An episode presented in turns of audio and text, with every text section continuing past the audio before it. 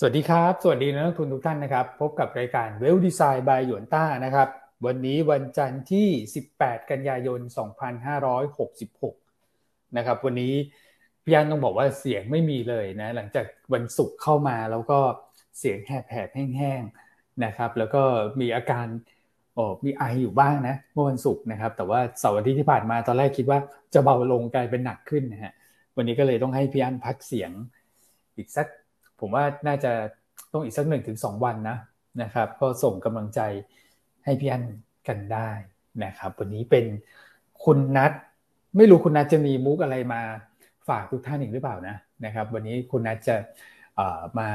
เข้ารายการแทนนะครับ แล้วก็มีเนื้อหาสาระที่เตรียมจะมาเล่าให้กับทุกท่านฟังด้วยนะครับ ถ้าพร้อมแล้วก็กดไลค์กดแชร์ ให้กับรายการเราด้วยนะฮะมี หลายเรื่องราวที่น่าสนใจนะครับ แล้วก็ตลาดหุ้นสหรัฐเนี่ยพักตัวลงไปเพราะเหตุอะไรนะครับ คุณแม็กมองยังไงนี้น่าสนใจนะ มีจุดสังเกตหลาย ๆ จุดที่เดี๋ยวคุณแม็กมาเล่าให้ฟังในช่วงกลางรายการนะครับ โอเคนะฮะอะอะไปที่คุณคุณแม็กก่อนแล้วกันนะครับ ทักทายเป็นแฟนรายการก่อนครับผมครับผมครับ สวัสดีทุกท่านเลยนะครับ สวัสดี FC รายการเวลดีไซน์ทุกท่านและสวัสดีพี่อ้วนกับคุณนัทด้วยนะครับ วันนี้ก็ถือว่าเข้าสู่สัปดาห์ใหม่แล้วนะฮะแต่ต้องเรียนย้อนกลับไปก่อนสำหรับวันศุกร์เนี่ยผิดที่เราคาดการไว้นะพี่อ้วนนะครับตลาดไทยดูเหมือนจะมีปัจจัยบวกทั้งปัจจัยนอกประเทศ ปัจจัยในประเทศ แต่ก็ยังไม่พอนะครับที่ทำให้ตลาดไทยเนี่ยเคลื่อนไหวในทิศทางบวกได้กลายเป็นลบมาเล็กน้อยบางๆนะครับ แต่ก็ด้วย fund flow ของต่างชาติที่ตอนนี้ต้องเรียกว่านะฮะปรับ พอร์ตกันแบบจริงจังมากนะสำหรับการลดน้ำหนักในการลงทุนใน SET Index เนี่ยนะครับถึงแม้จะมี FTSE นะเดี๋ยวถามพี่อ้วนต่อไปนะครับว่า FTSE สรุปนี่ปรับน้ำหนักนี่เขาซื้อหรือเขาขายกันแน่นะฮะโอ้โหเออหรือจะเป็นคุณนัทดีครับพี่อ้วนผู้เชี่ยวชาญทางด้านฟันฟลูให้คุณนัทแล้วกัน ไม่แต่วันนี้ วันนี้หลายท่านนี่เข้ามาก็คาดหวังนะ เพราะว่าคุณนัทเขาเข้ามาแล้วเขาสถิติเขายัง ยังได้อยู่นะ เข้ามาแล้วตลาดหุ้นเขียวเนี่ยหลายท่านก็คาดหวังนะเห็นหน้าคุณนัทเนี่ย วันนี้ครับผมผมก็ผมก็คาดหวังเหมือนกันครับ ตอนนี้เห็นยอดซื้อขายต่างชาติแล้วก็วาวุ่นเลยทีนี้วาวุ่นเลยโอ้โห นี่เข้ามานี่ดำเทรนมาอีกแล้วนะพี่วันฟุตซี่จะต้องเป็นเน็ตซื้อแต่ว่าเน็ตออกมากลายเป็นขายสำหรับต่างชาติเนี่ยโอเคครับ คืออาจจะเป็น เรื่องของการเก็งกำไรเทรดดิ้งกันมาก่อนหน้าด้วยก็คือ Active Fund อาจจะมีการซื้อดักมาก่อนนะครับรบแล้วพอ Passive Fund เข้ามาซื้อก็มี Active Fund เนี่ยขายใส่เข้าให้นะครับผมเห็นแค่ว่าโอเคในในช่วง period ที่ผ่านมาเนี่ยเหมือนต่างชาติจะยังไม่ได้เข้ามาซื้อในตลาดหุ้นไทยสักเท่าไหร่นะครับจริงๆเป็นขายสักส่วนใหญ่ด้วยดังนั้น การลงทุนในช่วงนี้อาจจะต้องเป็น sector rotation หรือ stock rotation เป็นหลักเอานะครับสำหรับสาย trading แต่ว่าถ้าเกิด สำหรับสายถือเองเนี่ย ผมเชื่อว่าหุ้นที่มีปัจจัยบวกเฉพาะตัวหลาย ๆ ตัวที่เราแนะนำไปเนี่ย ก็ยังคง outperform ตลาดได้ค่อนข้างดีนะครับวันวันศุกร์หุ้นพี่อันเนี่ยขึ้นหมดเลยนะนะครับ ไม่ว่าจะเป็นอะไรนะทรูนะครับสีตรังนะที่พี่อันแนะนำนะครับ แล้วก็ TTA นี่ก็ขึ้นทีม TA ใช่ไหมครับพี่อ้นทีม TA TA ออเรนจ์นะทีมต้า ทีเอโอ้โห นะครับทีทีอาจารย์อ้วนนี่รุนแรงมาก มันสวยอยู่นะ สวยมากตัวแล้วก็เปิดนี่ผมว่าเปิดแล้วนักลงทุนได้กำไรด้วยนะพี่อ้วนเพราะเปิดแค่หกจุดสามปิดหกจุดเจ็ดห้านะใช่ใช่ครับอันนี้คือดีนะครับกราฟก็สวยครับทะลุเส้นค่าเฉลี่ยเจ็ดสิบห้าวันขึ้นมาแบบงดงามเลยนะพี่อ้วนอืมมาทั้งคู่นะ พีเชียก็ขยับขึ้นได้ดีด้วยนะ BDI ยังขึ้นต่อนะ ใช่ล่าสุดยังขึ้นต่อครับครับ อืม แต่กราฟที่น่าเป็นห่วงนิดนึงเนี่ยผมว่า SET Index นะฮะ อืมพี่อ้วนคุณนัทเพราะว่าตอนนี้ SET Index ลงมาหรือว่า โอ้ทดสอบทุกเส้นค่าเฉลี่ยเหมือนกันนะตอนนี้นะครับเหลือเส้นค่าเฉลี่ยห้าสิบวันที่หนึ่งพันห้าร้อยสี่สิบนี่แหละครับว่าจะทำฐานได้ไหมนะครับ ตอนนี้ก็เป็นอยู่ที่มันจุดวัดใจแล้ว ก็ต้องรอลุ้นปัจจัยบวกใหม่ๆ ในช่วงของกลางสัปดาห์ถึงปลายสัปดาห์นี้ก็จะเป็นการประชุมธนาคารกลาง ใช่ไหมครับไม่ว่าจะเป็นสหรัฐในฝั่งของ BOE หรือว่า BOJ เนี่ย เราก็ต้องมาลุ้นกัน ผมคิดว่าต้นสัปดาห์เขาเป็นฟิลที่แบบเงียบใช่ไหมครับนักลงทุนรอติดตามช่องตากันนี่แหละนะครับ แต่ก็อย่างน้อยก็ขอให้ยืนได้สักระดับ 1,540 จุด อันนี้ก็ถือว่าสวยแล้วนะครับ ถ้าวันจันทร์อังคารยืนได้ในระดับนี้ใช่ครับ แล้วก็ ต้องบอกว่าปัจจัยภายในประเทศสัปดาห์นี้เนี่ยอาจจะขาดสีสันหน่อยนะเพราะว่าท่านนายกแล้วก็คณะทำงานเนี่ยบุคคลสำคัญก็คือจะไปประชุมสมัชชาสหประชาชาติ วันนี้ไปแล้วนะสิบแปดถึงยี่สิบสองไปไปแล้วนะครับ แต่ประเด็นนี้ผมคิดว่าการที่ไปประชุมก็คือเป็นการดึงดูดนักลงทุนใช่ไหมครับพี่อ้วนต่างชาติเข้ามาสู่ตลาดหุ้นไทยเออไม่ใช่ตลาดหุ้นไทยในประเทศไทย FDI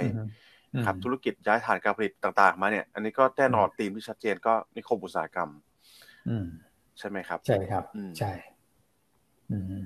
อันนี้ก็ลองติดต่อเอ่อติดตามอัปเดตข่าวสารว่าเขามีการพูดคุยกันความคืบหน้าเป็นยังไงบ้างสำหรับคนที่มีการถือครองในหุ้นกลุ่มนิคมอยู่นะครับครับผม โอเคอะเดี๋ยวเรามาสรุปภาพกันสักนิดหนึ่งคุณแม็กเพราะว่า การเคลื่อนไหวของตลาดหุ้นทั่วโลกเมื่อวันศุกร์ต้องบอกว่าไม่ไม่ได้เป็นแบบทิศทางเดียวกันนะตลาดหุ้นเอเชียใช้ได้ตลาดหุ้นเอเชียใช้ได้ ตลาดหุ้นยุโรปนี่ดี ตลาดหุ้นสหรัฐอ้าวแป๊กเลยเออใช่ฟังคุณแม็กแล้วกันเรียกว่าเป็น step เลยครับพี่อ้วน step เลยก็ recap เป็นภาพรวมทั้งตลาดไปเลยแล้วกันนะครับก็ในฝั่งของเอเชีย เราจะเห็นได้ว่าเอเชียเหนือ perform ดีนะครับไม่ว่าจะเป็นในฝั่งของตัวของเกาหลีใต้นะครับตัวของคอสปีบวกไปหนึ่งจุดหนึ่ง เดียคีอีกก็บวกไปหนึ่งจุดหนึ่งเท่าเท่ากันเลยนะครับหังเสงศูนย์จุดเจ็ดห้า TAIEX ศูนย์จุดหกเจ็ดนะครับ แต่กลายเป็น SET Index เนี่ย หรือว่าฝั่งเอเชียใต้มันก็ดูจะ underperform นะครับ โดยเฉพาะบ้านเรา SET Index เนี่ย ลบไปสามจุดนะครับศูนย์จุดสองเปอร์เซ็นถือว่า underperform ดัชนีในฝั่งของตลาดหุ้นเอเชียนะครับ สาเหตุหลักเลยครับ ไม่หนีไม่พ้นตัวของฟันฟลูต่างชาติ ที่มีแรงขายสุทธิเข้าไปโอ้โหเซตบวก MAI เนี่ย สองพันล้านนะ จริงๆ เราไม่น่าทักเลยนะฮะ ว่าเอาหมดบวก อ่า ใช่ไหมครับพี่อ้วนนับหมดเลยบวกไม่กี่ร้อยนับหมด อืม แต่กลายเป็นสุทธิมาขนาดนี้นี่ ไม่แน่ใจว่าฟุตซี่ปรับน้ำหนักนี่คือเขาลดน้ำหนักเราหรือเปล่าครับ เออคำนวณผิดเปล่า คือตอนแรกเราบอกว่าเรามีทุนมาแล้วนะประมาณสักพันห้าเอาเลขกลมๆเลยเอาเอาตัวเลขต่ำๆเลยนะครับห้าสิบถึงหกสิบล้านเหรียญเอา คูณสักสามสิบเนี่ยเอาสักพันห้าพอเนี่ยมีทุนมาแล้วนะครับ ปรากฏว่าโอ้โหขายมาสองพันอย่างนี้ ยังไงเนี่ยคำนวณไม่ถูกนะเบ็ดเสร็จไปกลับนี่มันจะสามพันกว่านะสามพันกว่าดูขายเยอะจัง นั่นแหละสิ ใช่ไหมครับ อืมคงรอดูเฟดหรือมั้งนะคุณแม็กครับ หรือคุณนัทมีมุมมองเสริมไหมครับ เกี่ยวกับฟันโฟต่างชาติฮะ ไม่มีเลยครับช่วงนี้ อาจจะต้องตามที่พี่อ้วนกับคุณแม็กว่าเลยครับผม ก็เดี๋ยวเรารอกันหลังเฟดอีกทีหนึ่งนะครับแล้วก็จริง ๆ เช้าวันนี้มีสัญญาณอาจจะลบๆออกมาเล็ก ๆ นะครับผมคือตัวของบอลยูสหรัฐอายุสองปีก็ชูขึ้นมาค่อนข้างแรงด้วยนะครับผมนั้น ฟันฟลอในในระยะสั้นนี้เราอาจจะคาดหวังได้ไม่ค่อยมาก แต่ว่าถ้าสังเกตดูในตารางอะครับ จะเห็นว่าอุ้ยต่างชาติขายขนาดนี้ แต่ว่ามันมีสีเขียวสลับนะพี่อ้วนคุณแม่ครับ ครับ ในตัวของช่องแรกคือปกติเนี่ยถ้าเราเห็นต่างชาติขายระดับสองสามพันล้านเนี่ย เราอาจจะเห็นเป็นแบบสีแดงทั้งหมดเนาะแต่ว่าอันนี้เราเห็นสีเขียวสลับดังนั้นเขาอาจจะเป็น selective ในการขายด้วยเช่นเดียวกันนะครับผมแล้วก็คงมีผลจากการปรับน้ำหนักฟุตซี่ บางส่วนแก้แรงเก่งกำไรแรงเทคโปรฟิตต่างๆ มาด้วยก็เลยทำให้ภาพออกมาเป็นแบบนี้ครับ ครับวัดวัดยากพูดง่ายๆเหมือนไม่มีเม็ดเงินใหม่ ใช่ไหมครับ ตอนนี้เหมือนกองทุน หรือว่ารายย่อยฝั่งป๊อปเพจเนี่ยในมุมมองผมคิดว่าเป็นการทำ sector rotation อย่างที่พี่อันเล่าไปในสัปดาห์ที่ผ่านมานะครับค่อยๆหมุนไปเล่นทีละ sector แต่ว่าเม็ดเงินใหม่ที่จะดันดัชนีขึ้นไปได้เนี่ยมันต้องมาจากนักลงทุนต่างชาติ ถูกไหมครับ ถ้าต่างชาติยังขายอย่างนี้อยู่ผมว่าตลาดหุ้นขึ้นยากครับนะครับ แล้วก็ที่คุณนัทตั้งข้อสังเกตไว้เมื่อกี้ผมเสริมนิดนึงแล้วกัน bond yield สหรัฐ ดีดขึ้นมาเป็นห้าจุดสามอืม ดีดขึ้นมาแรงมากเลยคุณนัทมีปัจจัยอะไรไหมครับ เมื่อกี้ผมผมดูพยายามหาข่าวเร็วๆอยู่นะครับ ยังไม่ได้เห็นปัจจัยที่ทำให้ตัวของยิวชูดขึ้นมาชัดๆนะครับผมแต่ว่าหลักๆเลยเนี่ยเดี๋ยวเรารอดูกันว่า หลังการประชุมเฟดครั้งเนี้ยเฟดจะส่งสัญญาณว่าการขึ้นดอกเบี้ยอีกหนึ่งครั้งจจะเป็นจุดสูงสุดแล้วหรือเปล่า หรือจะไม่ได้ส่งสัญญาณอะไรเลยนะครับผมเพราะว่ามีที่ผมเห็นข่าวเร็วๆเนี่ยจะมีประเด็นเรื่องแค่ว่าตลาดรอดูครับว่าเฟดจะส่งสัญญาณยังไงกับทิศทางดอกเบี้ย จุดสูงสุดของดอกการขึ้นดอกเบี้ยครั้งนี้จะอยู่ตรงไหนนะครับ ซึ่งในข่าวเนี่ยดูเหมือนคอนเซิร์นค่อนข้างมากเหมือนกันว่า ถ้าหากขึ้นอีกครั้งหนึ่งก็อาจจะยังไม่ใช่จุดสูงสุดด้วยนะครับครับ โอเค ก็มีประเด็นสองเรื่องผมว่าหนึ่งเลยคือ ความกังวลเรื่องเงินเฟ้อการประชุมธนาคารกลาง อีกอันหนึ่งผมคิดว่าเป็นปัจจัยทางด้านการเมืองนะครับการเมืองสหรัฐ เดี๋ยวเรามาคุยกันพูดคุยกัน government shutdown คุณนัทพี่วอนครับกลับมาพูดกันกลับมาพูดถึงกันอีกแล้วเหรอมาอีกแล้วนะครับเดี๋ยวเรามาวิเคราะห์กันว่า มีความน่าจะเป็นไปได้ไหมรอบนี้นะครับ แล้วก็กลยุทธ์การลงทุนเราวางแผนกันยังไงละกัน ครับ แต่มันเอเขาเรียกว่า รอบงบประมาณนี่ก็คือต้องคุยกันให้จบภายในเดือนนี้ไหมเหมือนเขาเหมือนของเราไหมกันยาคือรอบงบประมาณใช่ในฝั่งของสหรัฐ คือจบวันที่สามสิบกันยานะครับแล้วก็เริ่มต้นปีใหม่วันที่หนึ่งตุลาแล้วตอนนี้งบประมาณเหมือนยังติดพูดคุยกันอยู่นะครับ ยังไม่ค่อยลงตัวสักเท่าไหร่ใช่ครับ สู้ไทยไม่ได้นะเรานี่งบประมาณยังไม่เสร็จนี่เราคุยกันลงตัวไปถึงนู่นแล้วนะปี อีกสี่ปีห้าปีข้างหน้าแล้วนะที่เมื่อวันศุกร์ตารางมาให้ดูนะ แต่ของสหรัฐมีประเด็นนี้โอ้น่าสนใจ คุณแม็กน่าจะใช่แหละนะหนุนยิวขึ้นมาตั้งแต่เช้าตรู่ตลาดเอเชียวันนี้เลยนะครับ อืมอ่าโอเคคุณแม็กมาเล่าให้ฟังอ้าว flow ขายนะครับ แล้วก็เป็นยังไงพวก futures futures long นะ futures ยัง long อยู่นะนะครับ อืมสองพันกว่าสัญญานะครับ ตอนนี้ก็ เข้าใกล้สู่ปัจจัยมหภาคสำคัญ ภาพที่เราเห็นกันบ่อย คุ้นชินแล้วครับพี่วอนมีการขายลดน้ำหนักในตลาดหุ้นเอเชียนะครับ แล้วก็ปัจจัยที่กดดันตลาดหุ้นไทย ผมคิดว่าอีกอันหนึ่งที่เป็นจุดสังเกตเลยนะ คือค่าเงินดอลลาร์นะครับ คือ dollar index ตอนนี้ขึ้นไปยืนอยู่ที่หนึ่งร้อยห้าจุด แล้วก็ยืนแข็งเหลือเกินนะครับ อันนี้ก็เป็นอีก indicator หนึ่ง ถ้าสมมติว่ายังไม่ลงมาต่ำแบบเดิมเนี่ยนะครับร้อยสามร้อยสี่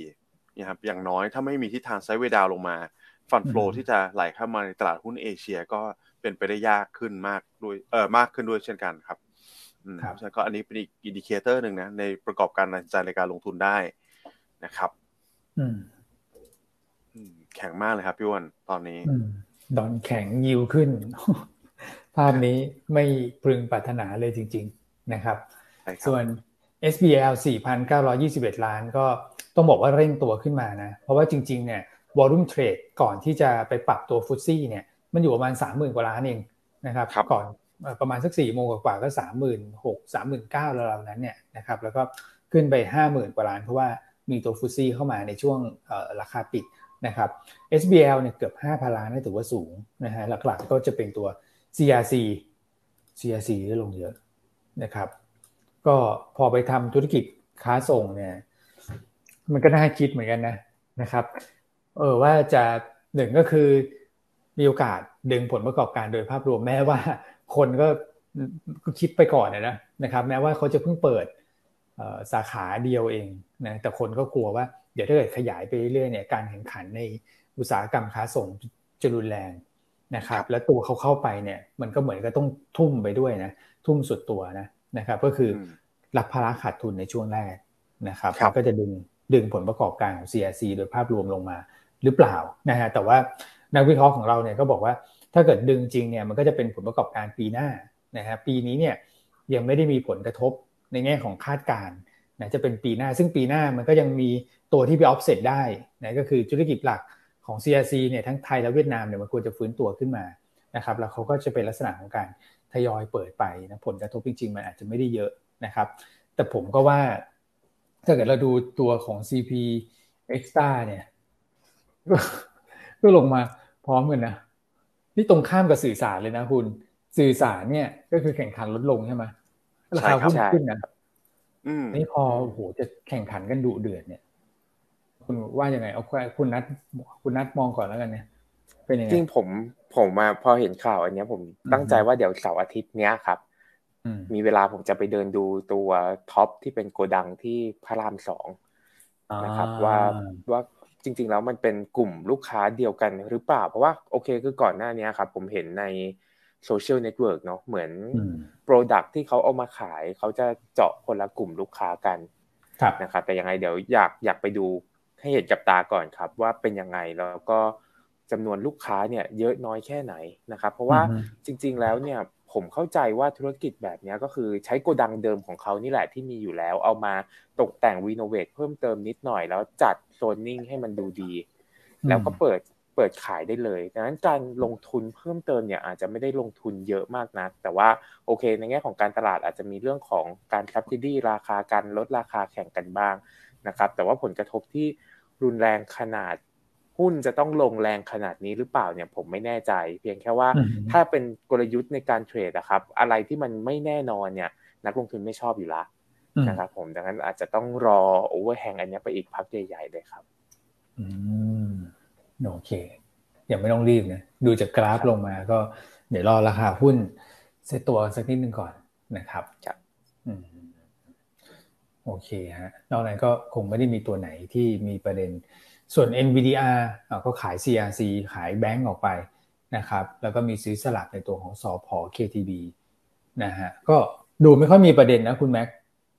NVDR เนาะใช่ครับ NVDR ก็ไม่ได้มีตัวไหนที่มีประเด็นสักเท่าไหร่ที่มีประเด็นก็ recap ไปเรียบร้อยแล้วนะครับเรื่องขอเสริมคือกราฟที่พี่อ้วนบอกเนี่ยคือตอนนี้ตลาดเราค่อนข้างแต่ต้องเรียกว่าไม่ได้แข็งแกร่งมากแล้วกันนะครับ เพราะฉะนั้นเนี่ยคือภาพรวมใคร trading หรือใครติดหุ้นอยู่นะครับ อย่างตัว CRC เมื่อกี้ผมให้สังเกตทางภาพเทคนิคนะครับ คือถ้ามันหลุดตัวของแนวรับ อาจจะให้แนะนำ switching ไปก่อน นะครับเพราะถ้าถือรอเลยอาจจะถือนานนะครับโดยที่ถ้าประเด็นลบ overhang พวกนี้มันยังไม่ clear ไปนะครับอย่างเช่น ผมยกตัวอย่างกลุ่มโรงไฟฟ้าก่อนหน้านี้เนี่ยนะครับพอหลุดมาอย่างตัวของ GPSC หรือ B กริมเนี่ยนะครับห้าสิบห้านะขึ้นไป test แล้วไม่ผ่านเนี่ยเวลาลงเขา sideway down ลงมานาน ก่อนที่จะทำฐานได้ตรงห้าสิบบาท ตอนนี้ผมคิดว่าน่าจะเริ่มเป็นจุดที่ทำฐานได้แล้วนะครับแต่เขาแชร์ให้เห็นกันแล้วกันสำหรับนัก trading เนี่ยนะครับใครทราย trade ก็ ตั้ง stop loss สั้นไว้นิดนึงนะครับสภาวะตลาดช่วงนี้ไม่ค่อยเอื้ออำนวยกับการ run trend ยาวๆเท่าไหร่ครับ อืม เห็นด้วย นี่คุณนัทคุณหัตไทยรัตน์นะครับบอกว่า Tops ที่พูดถึงคือ Tops Club หรือเปล่า คนน้อยมากเขาว่าอ่านี่ครับมี FC เราอยู่แถวนั้นด้วยนะ ช่วยรายงานตลาดขึ้นมานะครับ ก็เดี๋ยวมากมากเดี๋ยวให้คุณนัทไปดูหน้างานอีกทีนึงแล้วกัน ครับคุณต้องคุณนัทไปวันไหนฮะเดี๋ยวมีนักทุนตามไปด้วยหรือเปล่าอาจจะไปเสาร์เสาร์อาทิตย์นี้แหละครับเออคุณต้องไปให้ถูกวันนะครับ ทีนี้ผมผมเลยสงสัยเพิ่มเลยครับ ว่าถ้า Tops Club คนน้อยแล้วก็ต้อง clear ของทิ้งตลอดแล้วขาดทุนตลอดเนี่ยทำไม CRC เขาถึงตัดสินใจกระโดดลงมาเล่นอีกทั้งที่เขาเขาได้ทดลองตลาดแล้วว่ามันอาจจะดูไม่ค่อยดีเท่าไหร่นะครับ ผมเดี๋ยวอันนี้เดี๋ยวเราต้องติดตามเพิ่มแต่ว่าเป็นทุกๆ ครั้งนะครับที่ มีปัจจัยอะไรแบบเนี้ยมากดดันหุ้นอะผมมองว่ามันจะมีโอกาสซ่อนอยู่ตลอดนะครับผมอย่างเช่นอย่างเงี้ยเดี๋ยวพอหุ้นลงมาเร็วๆแรงๆเรื่อยๆ สมมุตินะฮะหุ้นลงมาเรื่อยๆ แล้ว Tops Club ขาดทุน แล้วเปิดสาขาใหม่ขาดทุนขาดทุนขาดทุนมันจะถึงจุดหนึ่งที่เขาจะต้องพลิกกลับคือ ถ้าสมมุติว่าขาดทุนไปเรื่อยๆแล้วกลับมาไม่ได้เลยนะครับเขาก็อาจจะต้องยกเลิกธุรกิจส่วนนี้ไป แล้วหุ้นเนี่ยก็จะฟื้นตัวกลับขึ้นมาดังนั้นไม่อยากให้ กังวลมากนักนะครับ แล้วก็อยากให้มองว่ามันมีโอกาส turn อยู่ในในทุกๆ action ของของบริษัทแหละครับ อืมอืมเดี๋ยวคุณนาไปเซอร์เวยหน้างานให้นะครับ แต่ว่านักวิเคราะห์ปัจจัยพื้นฐานของเราเนี่ยก็พยายามติดตามประเด็นนี้อย่างต่อเนื่องนะครับ ซึ่งผมเชื่อว่าราคาหุ้นเนี่ยลงจากความกังวลนะความประเด็นที่แบบข้อสงสัยที่ไปทำในธุรกิจที่ตัวเองไม่ถนัดหรือเปล่า แล้วมันจะถ่วงผลประกอบการหรือเปล่าเนี่ย มันลงมาพอสมควรแล้วแหละนะครับ หลังจากนี้ก็คงจะเป็นลักษณะของการแกว่งออกด้านข้างนะเพื่อรอดูประเด็นใหม่ ๆ ที่จะเข้ามานะครับ อันนี้ก็เป็นตัว CRC อาจจะต้องพูดถึงเยอะหน่อยเพราะว่าเป็น most active อันดับหนึ่งเลยเมื่อวันศุกร์ที่ผ่านมานะครับทุกท่านนะฮะวันนี้พี่อั้นลายวันหนึ่งนะครับ ไม่มีเสียงจริง ๆนะครับ ยังไงก็ให้กำลังใจพี่อั้นด้วยนะครับ กดเลขอะไรดีพี่อั้นรถชอบเลขแปดเนาะนะฮะเลขแปดแล้วกันนะ กดให้กำลังใจพี่อันเนี่ยเข้ามาหน่อยนะฮะผมเข้าใจว่าระหว่างทางก็น่าจะฟังเราไปด้วยนะนะฮะแล้วเห็นแกบอกว่าเดี๋ยวจะต้องไปหาคุณหมอแล้วนะเพราะว่าเสียงหายจริง ๆ นะครับ ให้กำลังใจพี่อันเนี่ยเข้ามาฮะขาดพี่อันนะจะขาดใจจริงๆนะเออจริงครับใช่ครับ ให้กำลังใจพี่อันเข้ามาหน่อยช่วงนี้ทำงานหนักจริงๆแล้วก็มีงานอีเวนต์เยอะด้วยใช่ไหมครับเดี๋ยวพรุ่งนี้เขามีมาใช่พรุ่งนี้เขามีอีเวนต์ไปโปรโมท นะมีทั้งท่านท่านทักเข้ามาบอกว่าใจไปอยู่กับ SIA สิบเก้าละตอนนี้ตลาดไทยนี่ไม่อยากลุ้นไปลุ้นตัว SIA สิบเก้าซึ่งตลาดหุ้นสิงคโปร์ก็ดูดีนะฮะพี่วันในวันศุกร์ที่ผ่านมา ดีสุดในภูมิภาคเอเชียตะวันออกเฉียงใต้เลยนะครับโบกไปเกือบเปอร์เซ็นต์อืมนะจังหวะดีพอดีเลยนะครับ แล้วก็ราคาหุ้น Singapore Airlines เนี่ย เมื่อวันศุกร์ที่ผ่านมาเนี่ยก็ต้องบอกว่าเริ่มที่จะเจอ bottom แล้ว แล้วก็ฟื้นกลับขึ้นมานะครับ วันนี้ก็ทรงๆนะครับ เมื่อวันศุกร์บวกไปประมาณสักเกือบหนึ่งเปอร์เซ็นต์นะครับวันเช้าวันนี้เนี่ยก็ลงอยู่ประมาณสัก 0.2 0.3%คือถ้าเกิดเทียบไปแล้วเนี่ยต้องบอกว่าช่วงวันศุกร์ที่ผ่านมาราคามันมันก็ยังขยับขึ้นมานะเมื่อเทียบกับช่วงกลางสัปดาห์ที่ทุกท่านจองในตัวของ DR กันนะครับแล้วก็คาดหวังว่าวันพรุ่งนี้เปิดตัวมาเนี่ย นะครับ ซึ่งมันใกล้แล้วไงโกลเด้นวีคของจีนนะครับ การท่องเที่ยวเนี่ยก็มีโอกาสที่จะสะพัดกันก่อนนะราคาหุ้นก็จะน่าจะนะครับน่าจะคาดหวังนะว่าน่าจะฟื้นตัวก่อนเช่นกันเพราะเราก็คาดหวังหุ้นสายการบินในประเทศเราด้วย AAV อะไรพวกนี้ที่อ่อนตัวลงมาช่วงปลายสัปดาห์ที่แล้วเนี่ยเราก็คาดหวังว่าน่าจะฟื้นกลับขึ้นมาเหมือนกันนะครับ อืม ครับผมก็ให้เป็นกำลังใจให้พี่อั้นนะครับพรุ่งนี้เดี๋ยวจะมีงานด้วย นะครับ แล้วก็ช่วงนี้เสียงหายนะอากาศเปลี่ยนนะครับ ผมก็เป็นหวัดแล้วจะเป็นหวัดอีกนะ ไม่แน่ใจว่าพี่อ้นคุณนัทนี่เป็นไงบ้างครับช่วงนี้ยังนักลงทุนด้วยนะครับ ยังอยู่กันดีใช่ไหมเอ่ยเพราะว่านะไข้หวัดใหญ่ระบาดกันเยอะจริงๆช่วงเนี้ยว้าวุ่นครับว้าวุ่นว้าวุ่นเลย ถ้าบ้านใครมีลูกเด็กเล็กแดงนี่จะทราบดีนะว้าวุ่นมากเลยช่วงนี้นะฮะโรคระบาดเยอะครับอะ โอเคฮะโอเคฮะไปกันต่อคุณแม็กครับผมไปกันที่ตลาดต่างประเทศนะครับ เดี๋ยวถ้าคุณนัทมีประเด็นอะไรช่วยเสริมผมได้นะครับ ก็ในฝั่งของเอเชียเนี่ยเอ่ออย่างที่เรารีแคปกันไปแล้วเอเชียเหนือขึ้นไหวได้ดีกว่านะครับก็มาจากการตอบรับปัจจัยมหภาคในช่วงของวันพฤหัสนั่นแหละ ไม่ว่าจะเป็นเอ่อตัวของการเก็งกำไรกันนะครับ เรื่องสภาวะเศรษฐกิจสหรัฐหลังจากการรายงานตัวของ retail sales ออกมาดี ใช่ไหมครับ การวัฏจักรดอกเบี้ยจะจบหรือเปล่าในส่วนของ ECB นะครับ แล้วก็ส่วนใหญ่เนี่ยตัวของหุ้นพลังงานต้นน้ำปรับตัวขึ้นได้ดีนะครับ น้ำมันดิบแข็งเหลือเกิน แล้วก็มีข่าวมาออกมาต่อเนื่องเลยนะว่า การผลิตน้ำมันดีเซลตอนนี้นะครับ มันค่อนข้างตึงตัวมาก อืม น้ำมันดีเซล แล้วก็น่าจะเป็นอะไรที่เขาเรียกว่า deficit หรือว่าขาดแคลนตัวของที่พี่อ้วนแชร์ไปเมื่อสัปดาห์ที่ผ่านมานะครับ คือความต้องการแล้วก็การใช้ น้ำมันดิบต่อวันกับกำลังการผลิตต่อวันเนี่ยนะครับ กลายเป็นกำลัง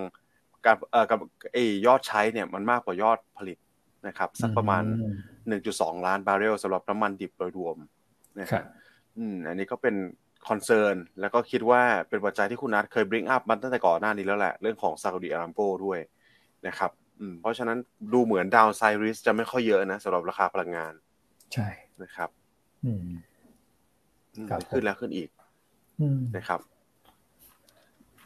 ในฝั่งของตลาดหุ้นยุโรปบ้าง ยุโรปก็ตอบรับในทิศทางที่คล้าย ๆ กันนะกับในฝั่งของตลาดหุ้นเอเชียนะครับ แต่ว่าตลาดหุ้นที่ต้องเรียกว่า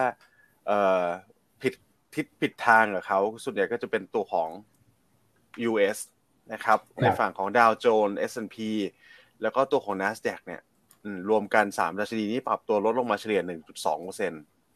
ะครับแต่ว่าเป็นเหตุผลอะไรควรตกใจหรือเปล่าเนี่ยเราก็ประเมินมามีสักประมาณ 2 เหตุผลหลักๆนะครับที่ไม่เกี่ยวโยงกับการพื้นฐานของตลาดหุ้นเลยนะครับหนึ่งก็คือปัจจัยทางด้านเทคนิคนะครับคือการหมดอายุตัวของตลาดฟิวเจอร์นะครับหรือที่เราเรียกกันว่า triple witching นี่แหละ triple witching ก็จะมีพวกตราสารที่มีการลิงก์กับตัวของหุ้นนะครับ ตัวของฟิวเจอร์ แล้วก็ option มารุมมาตุ้มกัน option เนี่ยมีมูลค่าสูงถึง 4 ล้านล้านเหรียญสหรัฐเลยนะ four trillion ถือว่าเยอะมากๆนะครับ ถ้ามีการ convert หรือว่าเป็นมูลค่าหุ้นที่แท้จริงเนี่ย ก็มันต้องกลายกลายเป็นว่าถึงจุดแล้วสัปดาห์ที่ผ่านมานะครับ ให้นักลงทุนเลือกว่าควรจะโรโอเวอร์ใช่ไหมครับ หรือว่าเปิดสัญญาใหม่หรือเปล่า ความผันผวนก็เลยเกิดขึ้นแบบมีนัยสำคัญเหมือนกันนะ เพราะ VIX Index เนี่ยเล่นขึ้นไปเกือบหนึ่งจุดเลยนะครับ ขึ้นไปอยู่ที่สิบสามจุดแปด อันนี้ก็จะเห็นว่าเป็นปัจจัยทางเทคนิคนะครับซึ่งสร้างเซติเมนต์เชิงลบมาด้วย จากตลาดหุ้นที่ดูจะกระง่อนกระแง่นอยู่ช่วงนี้นะครับอ่าแล้วข้อที่สองนะครับ ก็จะเป็นตัวของ government shutdown นี่แหละ อันนี้เรามาให้น้ำหนักกันเยอะหน่อยนะครับ แล้วน่าจะเป็นหนึ่งในเหตุผลนอกเหนือจากการประชุม FOMC เนี่ยที่ทำให้ตัวของบอลยูสหรัฐสองปีดีขึ้นมาวันนี้ด้วยนะครับ คือความไม่แน่นอนทางด้านการเมืองมาอีกแล้ว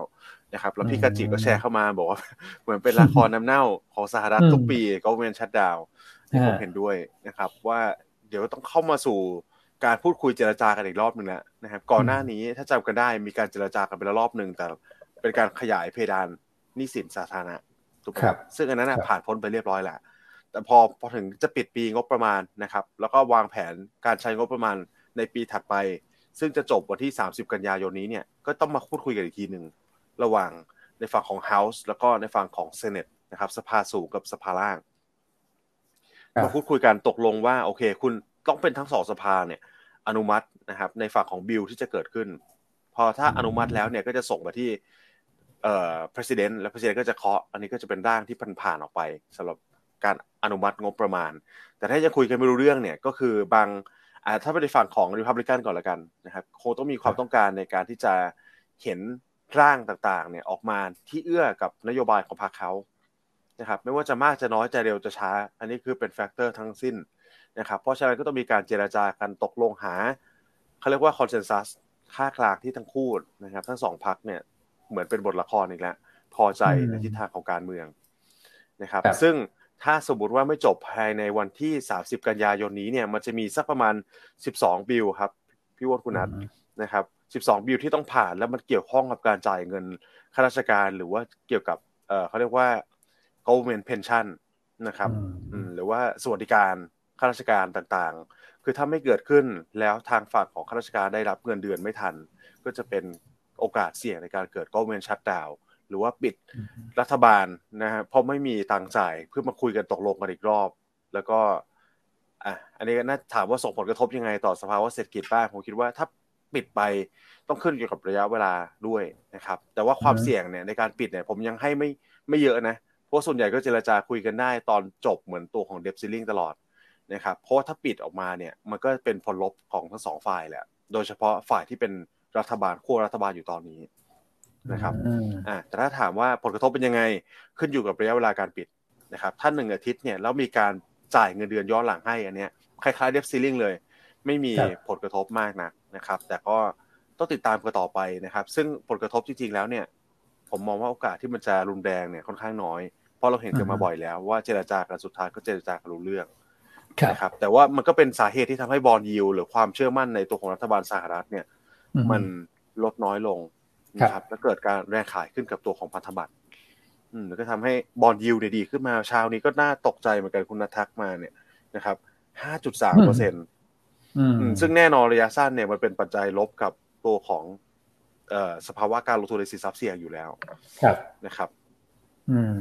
ก็ติดตามกันครับสำหรับตัวของชัดดาวนะมีมีพี่หลายท่านก็แชร์เข้ามาว่าชัดดาวจะชัดกันทุกคิวเลยนะฮะฟังมาเป็นปีๆสุดท้ายคุยกันน่าอยู่ดีใช่ไหมแต่ระยะสั้นเนี่ยในภาวะการลงทุนก็เดี๋ยวเพื่อคุณนัทมีอะไรจะเสริมได้เลยนะครับ ว่าอย่างน้อยก็คงต้องกดดนกดดันสินทรัพย์เสี่ยงก่อนแหละบอลยูดีขึ้นมาขนาดนี้ใช่ไหมครับ ใช่ใช่ครับผมแต่ว่ามีข้อสังเกตอันหนึ่งที่ดูน่าสนใจคือทองคำไม่ได้ปรับตัวลงแรงเหมือนกับตัวของบอลยูที่ชูขึ้นมานะครับผมแล้วก็อันหนึ่งที่ผมรู้สึกว่าเป็นไฮไลท์สำหรับผมละกันนะครับ อาจจะข้ามเรื่องสหรัฐไปกลับไปที่จีนนะครับ ผมคือตัวของ retail sales ของจีนนะครับ ถ้าเกิดใครตามตัวเลขของจีนเนี่ย จะจำได้เลยว่าส่วนใหญ่แล้วออกมา มักจะต่ำกว่าคาดนะครับ ครั้งนี้รายงานออกมาอยู่ที่ 4.6% year on year เป็นตัวเลขของเดือนสิงหาคมนะครับ สูงสุดในรอบ 3 เดือนแล้วก็ดีกว่าที่ตลาดคาดด้วยนะครับผม อันนี้อาจจะเป็นปัจจัยเชิงบวกให้กับตลาดหุ้นจีนได้นะครับผม นอกจากนี้เลยเนี่ยคือในช่วงของปลายปลายเดือนนี้ต้นเดือนหน้านะครับผมที่จะเป็นรอบของ Golden Week เองเนี่ย น่าจะมีรอบให้หุ้นจีนเนี่ยสามารถแวลลี่ขึ้นมาได้บ้าง นะครับผมก็เป็นจังหวะให้คน trading เก็งกำไรแหละ ก็คือซื้อช่วงนี้เอาไปขายในช่วงของ Golden Week นะครับซื้อช่วงนี้ไปขาย Golden Week Golden Week ครับแปลว่าคุณมองว่าหุ้หุ้นมันมีโอกาสที่จะปรับตัวขึ้นมาเหรอคุณนัทใช่ใช่ครับ คือผมตั้งข้อสังเกตแบบนี้เพิ่มด้วยคือปกติแล้วเนี่ยในช่วงโกลเด้นวีคตลาดหุ้นจีนจะหยุด แต่ว่าตลาดหุ้นฮ่องกงไม่ได้หยุด แล้วหุ้นที่ดิสเตนในตลาดฮ่องกงอะครับ จะปรับตัวเพิ่มขึ้นได้ค่อนข้างดีนะครับผมไม่ว่าจะเป็นบาบาไม่ว่าจะเป็นเทนเซนนะครับผมหรือเน็ตอีสก็ขึ้นขึ้นได้ค่อนข้างดีนะครับ แล้วก็ตั้งข้อสังเกตแบบนี้ด้วยครับ คือครั้งเนี้ย วันที่ 29 ของเขาเป็นวันหยุด แล้วก็ไปค่อมเสาร์อาทิตย์เนี่ยสองเสาร์อาทิตย์เลยทำให้กลายเป็นเขาเรียกว่าซูเปอร์โกลเด้นวีคก็คือหยุดยาวกว่าปกติ ปกติ 7 วัน รอบนี้ 10 วันนะครับ รวมถึงช่วงที่ผ่านมาเนี่ยเรายังไม่ได้เห็นนโยบายกระตุ้นภาคการบริโภคที่จริงจังเลยของทางการจีนนะครับก็มีความเป็นไปได้ค่อนข้างสูงนะ ที่ทางการจีนจะใช้โอกาสตรงเนี้ย จังหวะช่วงซูเปอร์โกลเด้นวีคตรงนี้แหละ ในการกระตุ้นเศรษฐกิจการบริโภคในประเทศ ซึ่งโดยปกติแล้วอะครับถ้าเป็นตามหลักจิตวิทยานะครับผมนโยบายกระตุ้นเศรษฐกิจที่ดีจะต้องไม่ประกาศล่วงหน้านานเกินไป เพราะว่าจะเกิดการชะงงักของการบริโภค นะครับเขาจะเป็นที่จะต้องประกาศใกล้ๆอย่างเช่น ครั้งนี้บรรยุดเริ่มต้นวันที่29แล้วอาจจะเห็นการประกาศวันที่27หรือวันที่28นะครับผมเพื่อที่ว่าประชาชนจะได้ไม่หยุดบริโภคเพื่อไปรอบริโภคช่วงนั้น แต่กลายเป็นว่าพอถึงช่วงนั้นเองเนี่ยผู้บริโภคก็จะเร่งบริโภคเพิ่มขึ้นมาอีก เพราะว่าได้ของที่ราคาอาจจะมีการซับซิดีเข้ามาต่างๆครับโอ้ข้อสังเกตที่น่าสนใจนะครับ แล้วก็จีนเนี่ยกลายเป็นการรายงานตัวเลขเศรษฐกิจวันศุกร์ที่ผ่านมาก็ดูดีรวมๆมาดูดีซะด้วยใช่ไหมครับคุณนัทคุณนัทแตะไปด้วย retail sales ที่สูงกว่าคาดเยอะนะครับ แล้วก็ยอดผลผลิตภาคอุตสาหกรรมก็ออกมาดีเหมือนกัน 4.5%ดีกว่าตลาดคาดที่ 4%นะครับ ส่วนการลงทุนในสินทรัพย์ถาวรก็ค่อนข้าง inline 3.2 ตลาดคาด 3.3 แต่โดยรวมเนี่ยดีเลยทีเดียวนะครับ ตัวของอัตราการว่างงานก็ลดลงด้วย นะครับจาก 5.3 ลงมานิดเล็กน้อยถือว่าแต่ก็ถือว่าลงมาก็ยังดี เหลือ 5.2 นะครับมาช่วยเรามันก็ช่วยลุ้นกันละกันสำหรับตลาดหุ้นจีนจีนเมื่อเช้าเมื่อเช้านี้ถ้าผมดูไม่ผิดนะครับ พี่พี่อ้วนคุณนัทฮ่องกงเปิดมาตอนแรกลบไปเปอร์เซ็นต์กว่าครับ แต่ตอนนี้อาจจะมีความผันผวนเกิดขึ้น เหลือแค่ศูนย์จุดเจ็ดละนะครับ อืมแต่ว่าในฝั่งของเอเชียใต้สิ เอเชียตะวันออกเฉียงใต้ฟิลิปปินส์อินโดเขียวได้นะคุณวันนี้นะครับ มาเลก็ลบไม่แรง มีลุ้นเหมือนกันนะฮะคุณนัดเข้ามาเนี่ยสถิติเราจะขลังหรือเปล่านะครับวันที่ควรบวกอาจไม่บวกอะวันที่ดูและนะครับ ตลาดหุ้นอื่นลบๆกันเนี่ย อาจจะมีความหวังก็ได้นะฮะครับครับ ถ้าตัวพวกนี้ได้ประโยชน์ไหมครับ อันนี้สอบถามพี่อ้วนคุณแม็กละกัน พอดีผมไปเห็นหุ้น LVMH ปรับตัวเพิ่มขึ้นมาใช่ไหมครับ หลังจากที่จีนรายงานตัวเลขเศรษฐกิจเนี้ยผมพยายามไปลิงก์ครับว่าหุ้นไทยที่นักลงทุนไทยจะนึกถึงเป็นตัวแรก ๆ ถ้าการบริโภคในประเทศจีนฟื้นจริง ๆ จะเป็นตัวไหน ซึ่งในหัวผมคิดเร็วๆผมนึกถึงเถ้าแก่น้อยก่อนเลยตัวแรก เป็นไปได้ไหมว่าวันนี้เถ้าแก่น้อยจะมีแรง trading เก็งกำไรจากประเด็นดังกล่าวตรงนี้เข้ามาครับพี่อ้วนคุณไมค์มีความเห็นว่าไงบ้างครับก็ได้นะ คือเท่าแก่น้อยสีนานาพรเนี่ยสีนานาพรเขาได้ได้ด้วยนะเบนโตอะไรเงี้ยนะคือสินค้าพวกนี้แล้วต้องบอกว่าเมื่อเมื่อเสาร์ที่ที่ผ่านมาเนี่ย ผมก็ไปทั้งโรงพยาบาลคนก็แน่นนะไปห้างสรรพสินค้านี่อย่างเซ็นทรัลเวิลด์เนี่ย คือเราเห็นบรรยากาศเนี่ยกลับมานะนะครับ ตอนแรกยังมองว่าร้านนารายาทำไม คนไม่เยอะนักท่องเที่ยวจีนมาไหน แต่ว่าพอเดินไปซื้อของแป๊บนึงเดินกลับมาโอ้โหแน่นร้านอีกแล้วเหมือนแบบทัวร์ก็ยังมามาลงอย่างเงี้ยก็แปลว่าสินค้าไทยนะที่เคยเป็นที่ชื่นชอบของพี่น้องชาวจีนเนี่ยก็ยังชื่นชอบกันอยู่นะครับ เพราะฉะนั้นเนี่ยก็ดูน่าสนใจนะนี่บางท่านก็ทักขึ้นมาในช่วงต้นรายการ อย่างพวกเครื่องสำอางหรืออะไรอย่างเงี้ยนะครับ แต่ว่า อันนี้ผมคิดว่าเราคงจะต้องดูเป็นตัวตัวไปด้วยนะนะครับถามเรื่องบิวตี้ถามอะไรมาเนี่ยก็คือคงจะมีแนวคิดเกี่ยวกับเรื่องของสินค้าจีนแหละนะครับซึ่งวันนี้ทางเทคนิคคุณแชมป์ก็เลือกศรีนานาพรมานะครับแล้วคุณนัทบอกให้ตั้งตั้งข้อสังเกตตัวของเถ้าแก่น้อย ผมว่าก็ดูน่าสนใจนะครับ ประเด็นหนึ่งก็คือ ตอนนี้ผมก็พยายามมอนิเตอร์ตัวของเงินหยวนเทียบบาทนะครับ ก่อนหน้านั้นเนี่ยชาวจีนมาบ้านเรานะครับหนึ่งหยวนได้4บาท70นะอันนี้คือ ประมาณสักเดือนเดือน7ปลายเดือน 7 ตอนนี้เนี่ยถ้าเกิดเข้ามาเนี่ยด้วยความที่หยวนเริ่มแข็งค่าแล้วก็บาทตอนนี้เป็นเทรนที่แบบอ่อนค่ามาก็ก็เอื้อต่อโกลเด้นวีคพอดีเลยนะครับหนึ่งหยวนเนี่ยบางวันเนี่ยแรกดีๆเนี่ยเกือบเกือบห้าบาทนะสี่บาทเก้าสิบห้าบาทในเมื่อจูงใจให้เขามาเที่ยวเหมือนกันนะจูงใจให้เขาจับจ่ายใช้สอยเหมือนกันนะนะครับ ก็อะดูน่าสนใจคุณคุณนัดให้หุ้นมาเป็นอะไรนะ TKN เดี๋ยวผมโน้ตไว้ก่อนนะ เรื่องของการท่องเที่ยวนะรับ Golden Week โอเคนะครับ ครับคุณแม็กซ์ TKN ก็น่าจะเป็นเอ่อออปชันแรกๆนะครับ ที่คนจีนเขานิยมกันอย่างแพร่หลายนะครับ อย่างที่อย่างอื่นเนี่ยอาจจะเป็นพวกเครื่องสำอางผมแชร์ความแบบมุมมองทางนี้แล้วกันนะครับ สินค้าพวกเครื่องสำอางเนี่ยเวลาคนจีนมาเที่ยวไทย เท่าที่เจอก็คือซื้อตัวของแบบเมคอัพกลับไปเยอะ นะครับครับผมนะครับ ก็จากหุ้นที่ทำอย่างคามาดนะครับโรจูคิสใช่ไหมฮะอืมหลายสินค้าพวกนี้นะครับ จะขายดีในฝั่งของลูกค้าชาวจีน อืมอืมก็ตั้งข้อสังเกตไว้แล้วกันอันนี้อาจจะเป็นแถวสองนะ แถวหนึ่งคงต้องเป็นสาลายคุณนัทก่อนนะฮะ